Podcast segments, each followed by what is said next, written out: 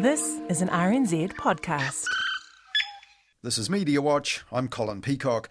On the program this week, we look at a bold bid to get more news into the ears of younger people who've been turning away from traditional news and media in recent years. And we look at a brand new talk radio network getting ready to roll and sending out some signals of what to expect. But first, we look at how the media this past week responded to fast rising prices with persistent cries of crisis.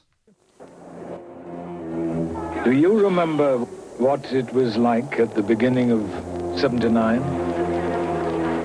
Crisis?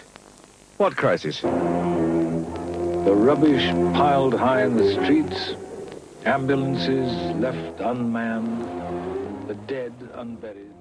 Prime Minister James Callaghan returned from a sunny summit meeting in the Caribbean in January 1979 to freezing cold and industrial chaos at home, which the tabloids in Britain had labelled the winter of discontent. I don't think that other people in the world would share the view that there is mounting chaos. Now, don't you think that's sufficient after a, an 11, 9 hour flight overnight? Thank you very much. Thank you very much. And no breakfast. However, with the mounting chaos that he talks about in the country, I doubt if I should even find a cup of coffee, do you? But Callaghan was choking on his breakfast the next day when the Sun newspaper had the banner headline, Crisis, What Crisis, superimposed on his suntanned face, filling the rest of the front page. Callaghan lost the general election to Margaret Thatcher's Tories heavily four months later, and even though James Callaghan never said there was a crisis or no crisis, a BBC political history 22 years later concluded that it became part of political folklore because it suited the mood of the nation at the time. No wonder those in power are reluctant to say on the record to the media that problems might amount to a crisis. Well, this week, many in the media here were sniffing a similar souring in the public mood of this country and have also tried to get our Prime Minister to say that word. The Prime Minister finally dropping the C bomb today. This represents a crisis for many families, absolutely.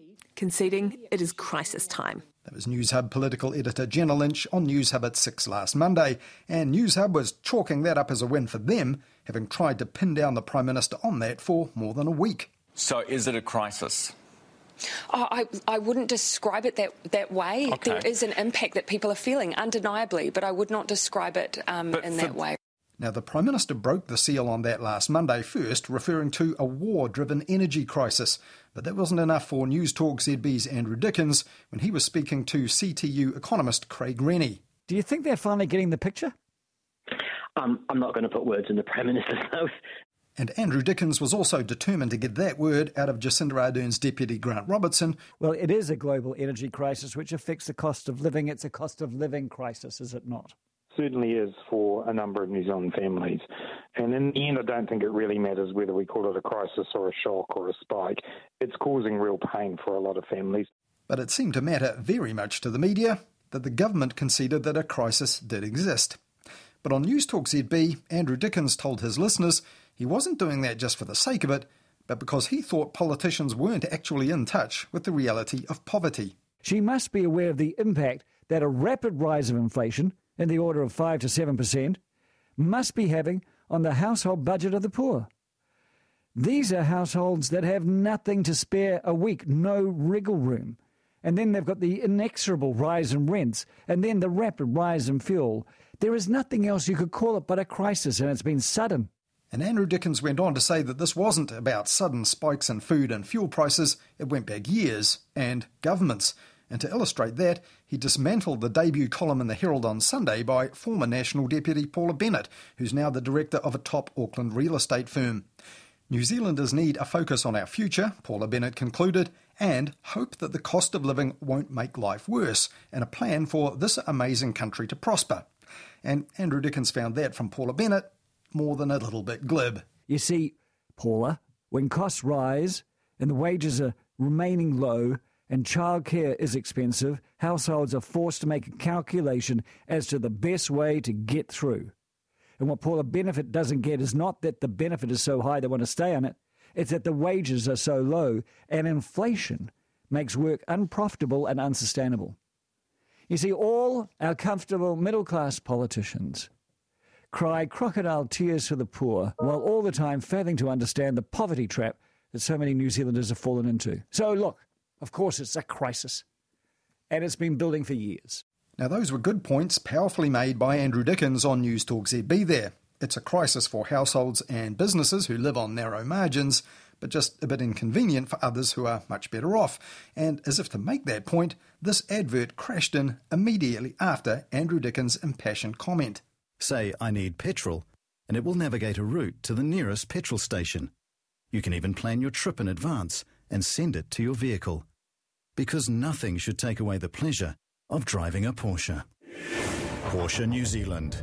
Faster to the future. Fast rising petrol prices are probably not much of an issue for potential purchasers of brand new Porsches right now. Now, having highlighted politicians' blind spot for the plight of people with no spare cash for the basics, let alone luxuries, Andrew Dickens was back with this on Thursday. News Talk ZB. Yeah, move over petrol prices. Now we've got a new problem in town. Takeaway coffee prices look set to rise uh, thanks to a high cost of living, freight prices through the roof, and a poor season of coffee beans. Uh, joining us now is Chris White from the Altura Coffee Company. Hello, Chris. And having run through all this, he left his listeners with this thought. News Talk ZB. We have a texter claiming that uh, the Ponsonby Road has $6 coffees right now. So Ponsonby. And Andrew Dickens wasn't alone. On RNZ's morning report that day, co host Guyon Espiner headlined the hike in the cost of fancy coffee like this. Let's look at something genuinely important now the cost of coffee. It's gone through the roof and is being described as insane by a Wellington roastery and cafe business. And on Morning Report that day, the cost of metropolitan treat coffee in cafes was fully canvassed, with media friendly Ponsonby in Auckland getting a mention as well. Obviously, it's a lot cheaper than that in downtown Wellington and Auckland, the cities where there is a lot of competition. But this person, someone's saying Mm. coffee at Tui Tui Bistro at the museum is $8. I mean, that seems pretty extraordinary, but then it is. We've got a few. We've got a few coming in from around the country. It's like a weather forecast now, isn't it? Like, where's the where's the hottest coffee? Um, Ponsonby Road, oh, five thirty for a standard flat white. Ponsonby Road is actually probably not too bad. And the question of what we pay for fancy coffee was an issue right through the day on RNZ National. Joe Stoddart from Havana Coffee says the average coffee drinker will spend between $1,800 and $2,200 on cafe coffees each year. Now, are Kiwi coffee drinkers really, on average, buying what would amount to around 400 or more coffees in cafes each year? Seems unlikely when Stats NZ's household expenditure survey, as recently as 2019, reckoned households were spending on average just $4 a week on tea, coffee, and other hot drinks. Now, either way, News Hub's report that same day said that cafe coffee would be going up in small increments in coming months, and they told their viewers this. So maybe start putting away a few extra cents, but not dollars just yet. The assumption there being that their viewers really could and should be able to afford treat coffee regularly. A bit alienating for the families that ZB's Andrew Dickens was talking about earlier, who really are experiencing a cost of living crisis right now. It's not just the politicians, perhaps, who have a bit of a blind spot about that reality. Now, Andrew Dickens was far from alone in badgering the government this week to call it a cost of living crisis. But Jacinda Ardern's former chief of staff, the left leaning pundit and lobbyist Neale Jones, told Andrew Dickens on News Talk ZB the Prime Minister had her own political reasons for wanting to give that word a swerve for so long. She fell into a trap in not wanting to call it a crisis. I think she thought if she did that, she was playing Christopher Luxon's game. The risk she put herself in, though, is you start to look out of touch if you say that there's not a crisis when everyone thinks there is. But while the media wanted the government to acknowledge that this was much more than just an energy crisis, the price of petrol was driving the media, much more than any other part of this perfect economic storm earlier this week. It's a new dawn at the petrol pump. Prices should now be back to what they were three or four weeks ago. The government's temporarily pulled 25 cents a litre off its fuel excise duty and told the petrol companies to pass it on. Easing the pain at the pump there bumped increased pain in Ukraine down the programme when Māni Dunlop introduced Morning Report on Tuesday. But later on Morning Report, RNZ's Hamish Cardwell reported no rush at the capital's petrol stations. In a week, two weeks, it's going to be back up to where it was yesterday. So we're not seeing a rush to the petrol pump this morning, Hamish in Wellington. Hardly, no, hardly at all. It's a pretty kind of crappy day, and I think people are just kind of getting on with their lives. It, yeah. So, not so much a new dawn then. In other words, same old, same old at a lower price for now. And even before the government's intervention on Monday, petrol panic was leading TVNZ's One News last weekend. Kia ora, good evening. Looming petrol price hikes have sparked panic buying at the pump and left some stations without any fuel. Right now, Waitomo stations are raising their prices in the single biggest jump the company's ever implemented. Katie Stevenson is at Waitomo in Christchurch's central city and joins us now. Tell us what's happening there now, Katie. TVNZ's Katie Stevenson said huge queues in Christchurch were also forming elsewhere because of news of an imminent hike, which triggered that petrol price FOMO, fear of missing out, among twitchy drivers, as well as a bit of, let's call it, Ford, fear of running dry. Got a quarter tank left, and I wasn't going to, but then I saw the news and then saw someone shared on Facebook that 95 was going for $2.70 a litre. Probably a little bit more thinking, do I need to drive the car? It just happened to be right on empty, so uh, I didn't expect to wait so long though to fill. Another part of the government response was that public transport users would be no fools from the 1st of April. They'd be saving half on their fares. And this guy told Morning Report you can catch more than just a bus if you're a conversationalist. Oh, I mean, look, any, anything can happen on a bus as well. You know, if you're a, a single man or woman, you might you might find the love of your life on your bus. You might just enjoy not having to think and drive for once. You know, get your head down, read a book. You know, do whatever you want. Like, talk to people on the bus. What happened to talking to people on the bus? I love it. You know. And coincidentally, Morning Report's bird of the day on Tuesday was the wandering tattler. The wandering tattler. Although the public transport policy was overshadowed by the media's focus on the petrol prices, it did spark some debate. Auckland mayoral candidate Efeso Collins, for example, who's campaigning for free public transport in the city, told Morning Report this on Tuesday. Your reporter Hamish just said that people are getting on with their lives, and what we've often found is people do that. People are making adjustments now so that they can get on with their lives. So I think it's important that this isn't just a crisis for today. This is a pinch that people have been feeling around fuel, soaring costs in food and housing that they've been feeling a long time before COVID. And later, his rival candidate Viv Beck said that scrapping regional petrol taxes and speeding up existing transport projects should be the priority. We've got a tax that is not reducing congestion, and we've got people who can't access public transport because they don't. They have to drive. There's a high dependence on vehicles in Auckland. And in the same program, a PwC tax partner, Sandy Lau, said that this showed it was actually surprisingly easy for the government to make what she called a once in a generation intervention. And the sorts of moves that were reckoned to be too radical or even a bit weird outside of a crisis were, fleetingly, discussed this week in the media. One of the most vocal exponents of car culture in the media is Mike Hosking, who reckons that advocates for public transport and cycling have been wasting their time. Back in 2018, for example, he told his listeners this The public transport lobby preached the myth that bike lanes and bus lanes and less and less bitumen for cars is the answer to getting to work in the morning. Kiwis love their cars, Mike Hosking said back then on News Talk ZB, and he's told his listeners that many times since. Like it or not, nothing will change that. But there was one thing he said that might. I mean, if petrol goes to three bucks a litre, it'll probably change. But until then, we love our cars. We have more cars per head of population than most places in the world, and that isn't changing. And four years on, petrol did get to three bucks this past week, and it'll be back there soon. So maybe it really is a new dawn, as Morning Report reckoned last Tuesday, after all.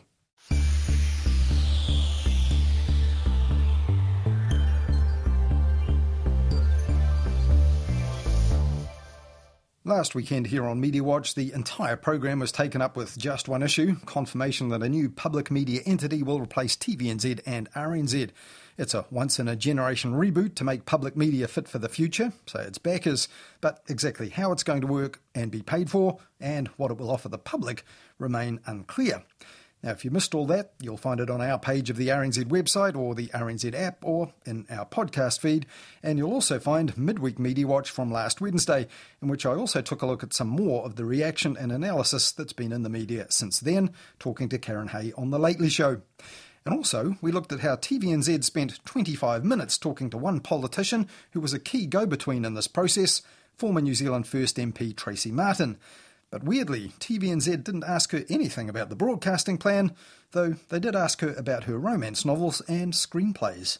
If I turn it into a straight to Netflix or Apple TV or Dis- Discovery or Disney or whatever, mm. then I don't have to write all the as much dialogue, and I don't have to know all of the you know the sort of the little nitty gritty about different cultural events. Well, some nitty gritty about that media plan she had eyes on when the rest of the public didn't would have been nice. Now, one of the stated tasks of the new public media entity is to reach more of the audiences currently underserved, and a big one of those is younger people. Two years ago, RNZ unveiled a plan for a new youth network, but that hit a huge roadblock because RNZ Concert was collateral damage in that plan, which got reversed. Last week, RNZ's chief executive Paul Thompson told me that the new public media entity would be a failure if it didn't attract the younger audience. But when it comes to news and current affairs, that's easier said than done. Younger people have been turning away from traditional news media outlets and bulletins over the years and getting more of their news instead via social media and messaging apps, where it's smashed together with all sorts of non news content that's also vying for their attention. But some news outlets are now using the channels they use to engage them.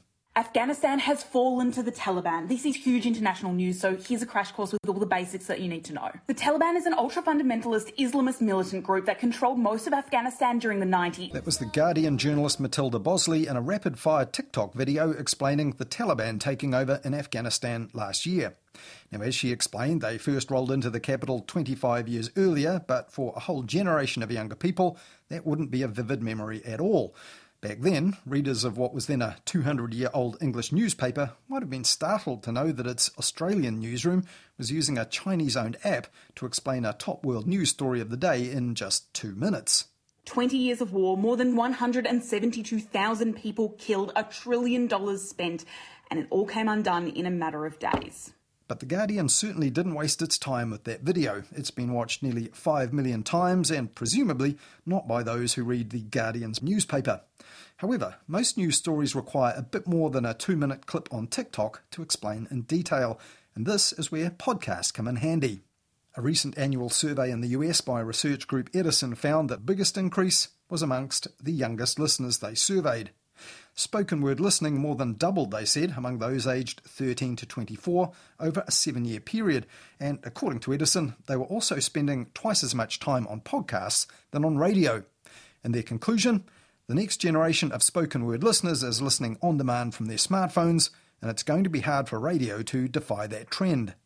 Well, two journalists who are working with that trend to bring news about the news to younger Kiwi listeners are New Zealand Herald Wellington reporter Katie Harris and former News Hub reporter Rosie Gordon, who more recently was the producer of News Talk ZB's show Wellington Mornings.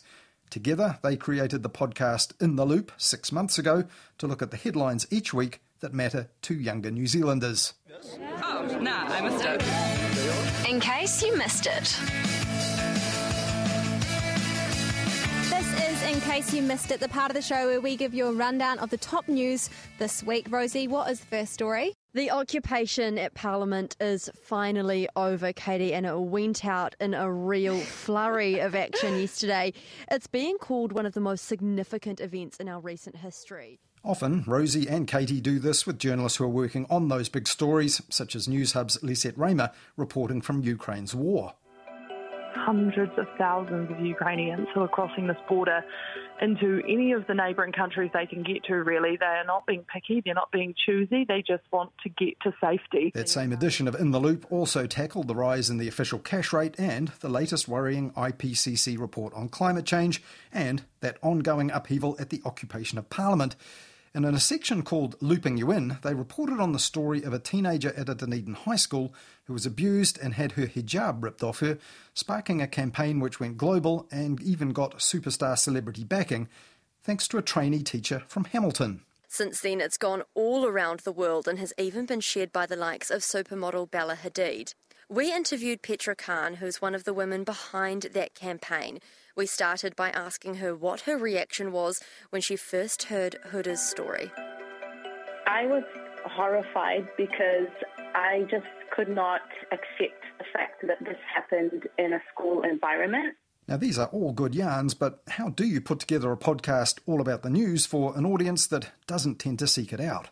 There's so many great podcasts out there, but none of them are really like targeting people in New Zealand that are my age and speaking to people that are interested in the news but don't necessarily know all the nuts and bolts of every single historic issue. And so we've got all of this news content, like the Herald and places like Stuff and News Hub produce so much content and so much valuable stuff, but it's not really translated into a way that a lot of young people want to consume. Sort of to Katie's point, it seems as though there are a lot of young people that I know who are politically engaged. They're interested in what is going on in the news, but they perhaps only access their news on Instagram and Facebook. For those people who get to the end of the week and go, I don't know what's sort of happening in the world, there's a way for them to access that information in a way that is, yeah, like Katie said, palatable for them the podcast is really sort of a conversation between two colleagues that are interested in, in news and working in the news world about what's happening in the news. And I think not talking down to them, having a conversation with young people instead, things that perhaps might not get heaps of mainstream coverage um, is a really important way that we sort of do that and structure it as well. But Katie, I think you had something to add. Yeah, and I think a lot of what people say MSMs or mainstream media companies cop flack from people online sometimes because people say, oh, the mainstream media aren't covering this or no one is highlighting this one issue. But much of the time it is being covered and there has been stories on it, but they're just not presented in a way that young people can see or they're not on the platforms that young people are normally on. Research in the States, really interesting, looking at people between 13 uh, and 25 or 13 to 30 and finding big uptakes of people listening to podcasts and yet perhaps not other forms of news do you think that's going on among that similar kind of age group here in New Zealand?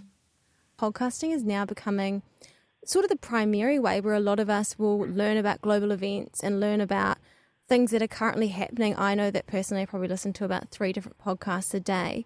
You know, they might not be driving to work as much as they used to be. A lot of young people commute via public transport or walking.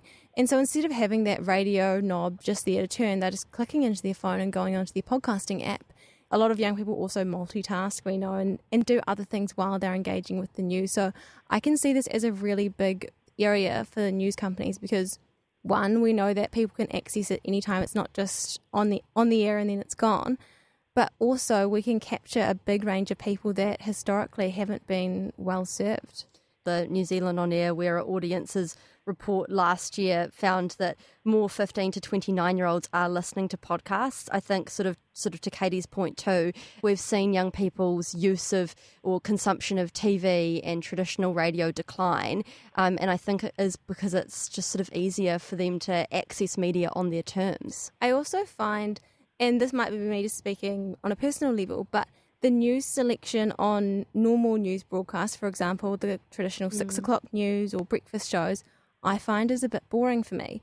I'm not super, super young, but if I'm tuning out and feeling like, okay, this is a bit slow, or there's just a lot of really fluff pieces mm. that don't really cut to the core of the issue, and we know young people do want to know what the issues are, even us just sort of being the news directors of the podcast helps us pull content out that will engage younger listeners. And a really interesting part of that part of that has been international news. You know, I notice yeah. a lot of mainstream New Zealand media sort of make this assumption that local news is sort of at the forefront of what we care about, but actually, young people are really interested in what's happening overseas. They're interested in UK politics. They're interested in the invasion of Ukraine. So many people have contacted us, like strangers have thanked us for speaking about the Ukraine and explaining it in like ways that are really simple because a lot of young people weren't alive 30 years ago mm. when things were really going down. And so just like a simple little bit of context can help someone understand all these new stories that are coming out now we take another podcast that's really cut through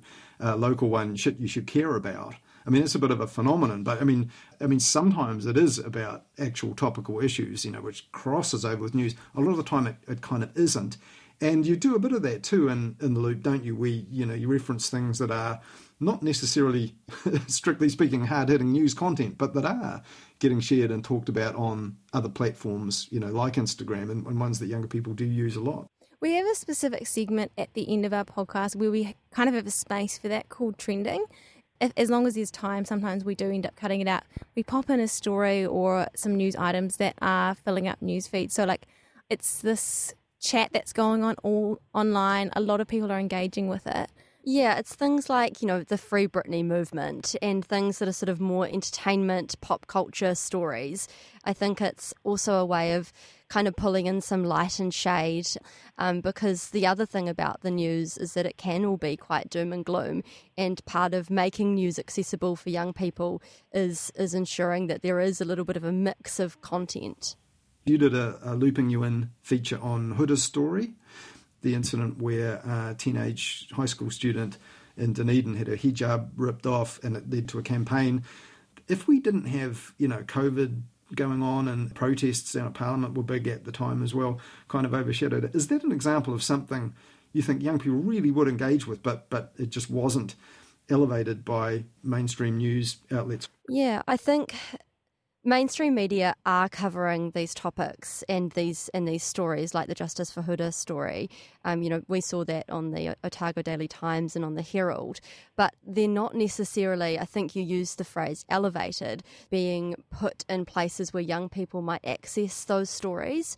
That Justice for Huda story, I mean, it just touched both of our hearts. Yeah. I think it felt natural that we would do a closer look at that story because it was just so shocking um, and it got attention overseas. Um, supermodel Bella Hadid shared a, a, post about it. So I think we both sort of instinctively felt that it's something our audience would be interested in. It's also like to do with people in high school, which mm. is exactly the type of people that we hope will be listening to the podcast and will want to know more about it. And yes, I did see it on places like the Herald and I did see it high on the website. But, you know, often these stories only last high on websites for a matter of hours or even, say, a six o'clock news bulletin. It might get a couple minutes. But it's great on the podcast because we can really dedicate, you know, 10, 15 minutes to unpacking, looking into, and trying to get some more voices in there on what's happened. Do you think that, you know, younger adults perhaps, uh, they seem to get very little from our public media and our mainstream outlets. Do you think that's something that needs to be looked at? I think so. I feel like there's a myth, um, quite pervasive myth, that people, you know, that are you know 18 to 30, whatever, aren't that interested in hard news or aren't that into finding out about what's going on or having longer investigations, which I just think is totally false because we know, like, we can see there is an appetite for it, but it's just more like I think we're failing to meet people where they are or make things in a more palatable way. And I feel like in the future, it should definitely be something that funding organisations should be looking at. And I also think that there is um, sort of an assumption that young people are already being catered for by the likes of music radio. And music radio plays a really important part in touching on some of the things that young people care about, that they might be talking about. They might do it in sort of an entertainment way and perhaps a music break. So that's you're getting a short bite of something without really unpacking it. I actually think there's a whole big market of people that might be, you know, willing consumers. It would be a great market, but people just assume young people music station when actually we know young people are interested in current affairs. They just want it in a different way than previous ways that we've served markets. And finally, um, I think earlier, Katie, you mentioned that getting the tone right was a tricky thing. Most of the time, you know, journalists are encouraged, uh, discouraged rather, from expressing how they feel about a story. Do you feel a little bit awkward about doing that, or, or does it feel a bit liberating and perhaps that when you're doing something for a younger audience, they might actually expect you to be expressing a little bit about how a story makes you feel as well? At first, it was a little bit difficult, obviously, going from straight news, you're supposed to just deliver the facts straight away. Um, and obviously, there are risks that you have to be really careful. Like, if it was something I was directly reporting on, it wouldn't really be appropriate for me to say, well, I think this, blah, blah, blah, blah, blah. But at the same time, I feel like the commentary afterwards helps unpack the situation more and can help people understand it. And so sometimes we will you know, highlight different people's viewpoints that we might not necessarily agree with, but it's valid to include. And so yes, we are perhaps being a bit more opinionated than we normally are in our roles as like a journalist and a producer. But I think it's really valuable for the podcast and for our listeners to understand the key issues in a lot of these stories. I sort of feel it's important to give some of our thoughts and maybe our critical thinking on a on an issue because I think it encourages the audience to think about what their opinion is and, and engage in the content in a slightly different way as well and think, oh, do I agree with them? Maybe I don't. Um, all of that stuff is hopefully helping our audience start to build up opinion. And last week I said I felt sad about the um, the story that you did, Katie, on the child pornography. Oh, yeah. Obviously, that story makes me feel really sad. By saying that, I think it's it's a nice way to sort of humanize um, news and journalism as well, instead of it just being kind of cut and dry, here's the information. Yeah, because news people are, are people as well. We saw like um, I don't know if you saw the video of Samantha Hayes responding to Lisette Reymer's um, story the other night, and like we're not robots that can just speak about really dark and sad stories without having an emotional response. So I think it is powerful to be able to have that space to say how we feel if a story's affected us. That was New Zealand Herald reporter Katie Harris and Rosie Gordon, who was recently producer at News Talk ZB and just this week started as a producer here at RNZ, coincidentally. And they were talking to me there about news for younger New Zealanders and their podcast In the Loop, available on NZME's platform iHeartRadio and also available on all other major podcast platforms too.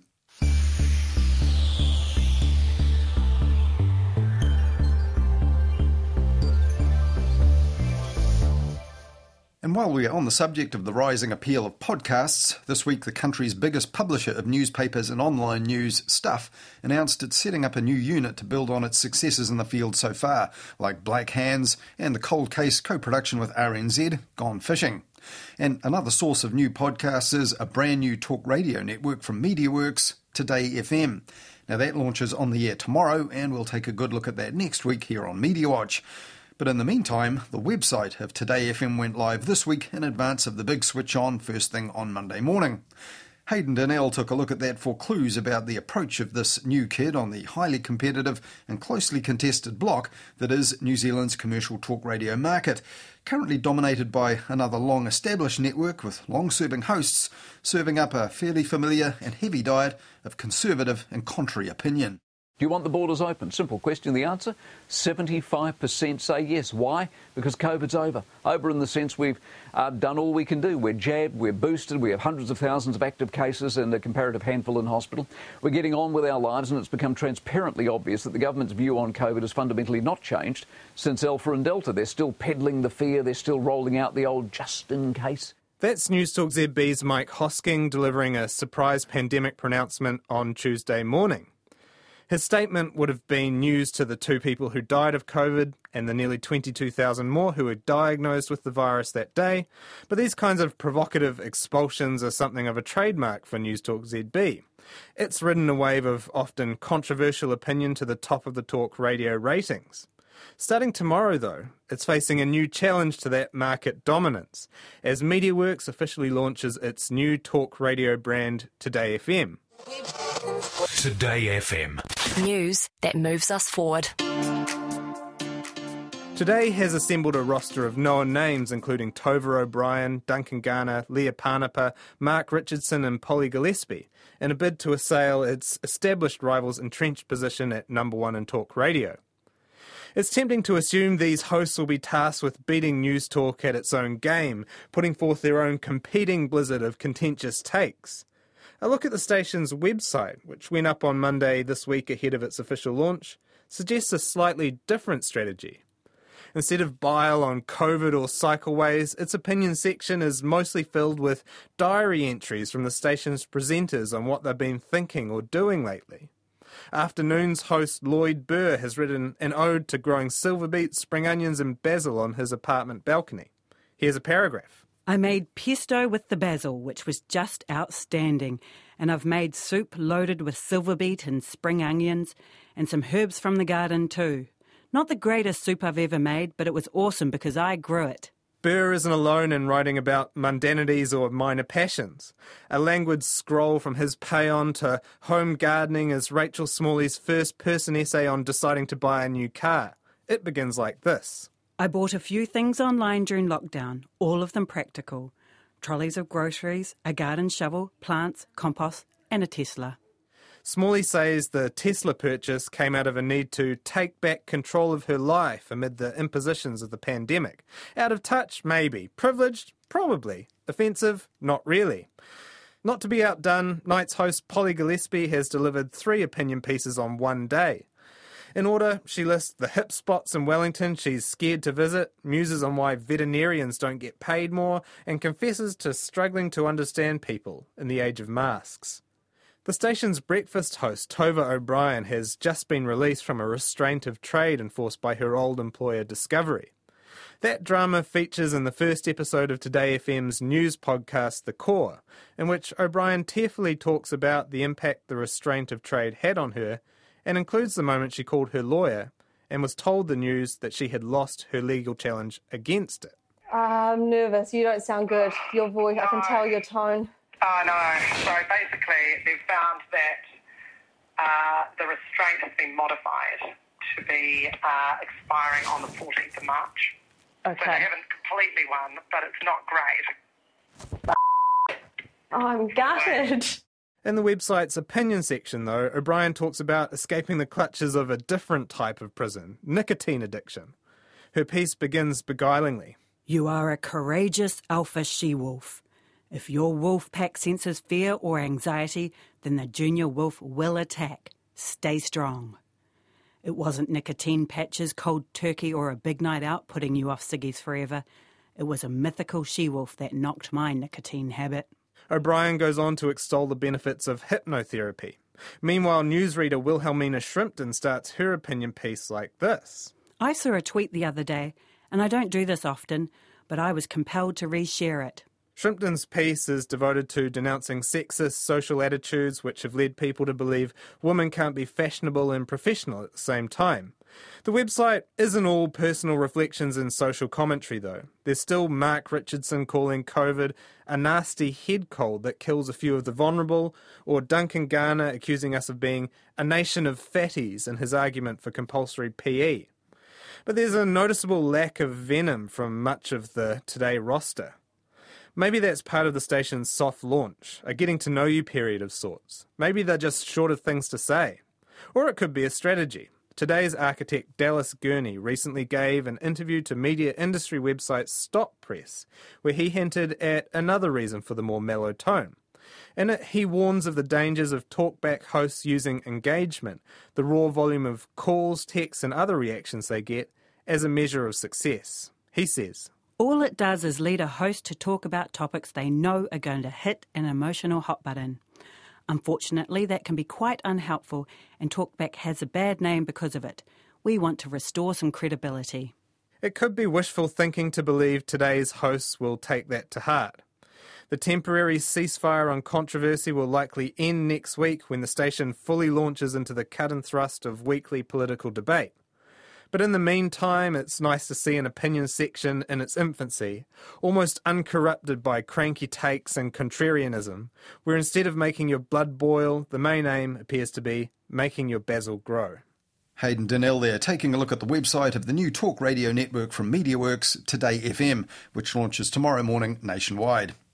It's also a big day for rival broadcaster Discovery, the owner of the TV channels which it bought from MediaWorks last year. It's launching two new free to air TV channels an outdoor adventure and adrenaline soaked one called Rush, and a lifestyle one called Eden, which will also air a new Newshub news bulletin at 8 pm each night. We'll also take a good look at all this here on Media Watch next weekend. But for now, though, that's all we have for you in Media Watch this weekend. We'll be back with more on the media with midweek Media Watch at about 10:30 next Wednesday night, talking to Karyn Hay on the Lately Show, and then back again with more Media Watch at the same time next Sunday here on RNZ National.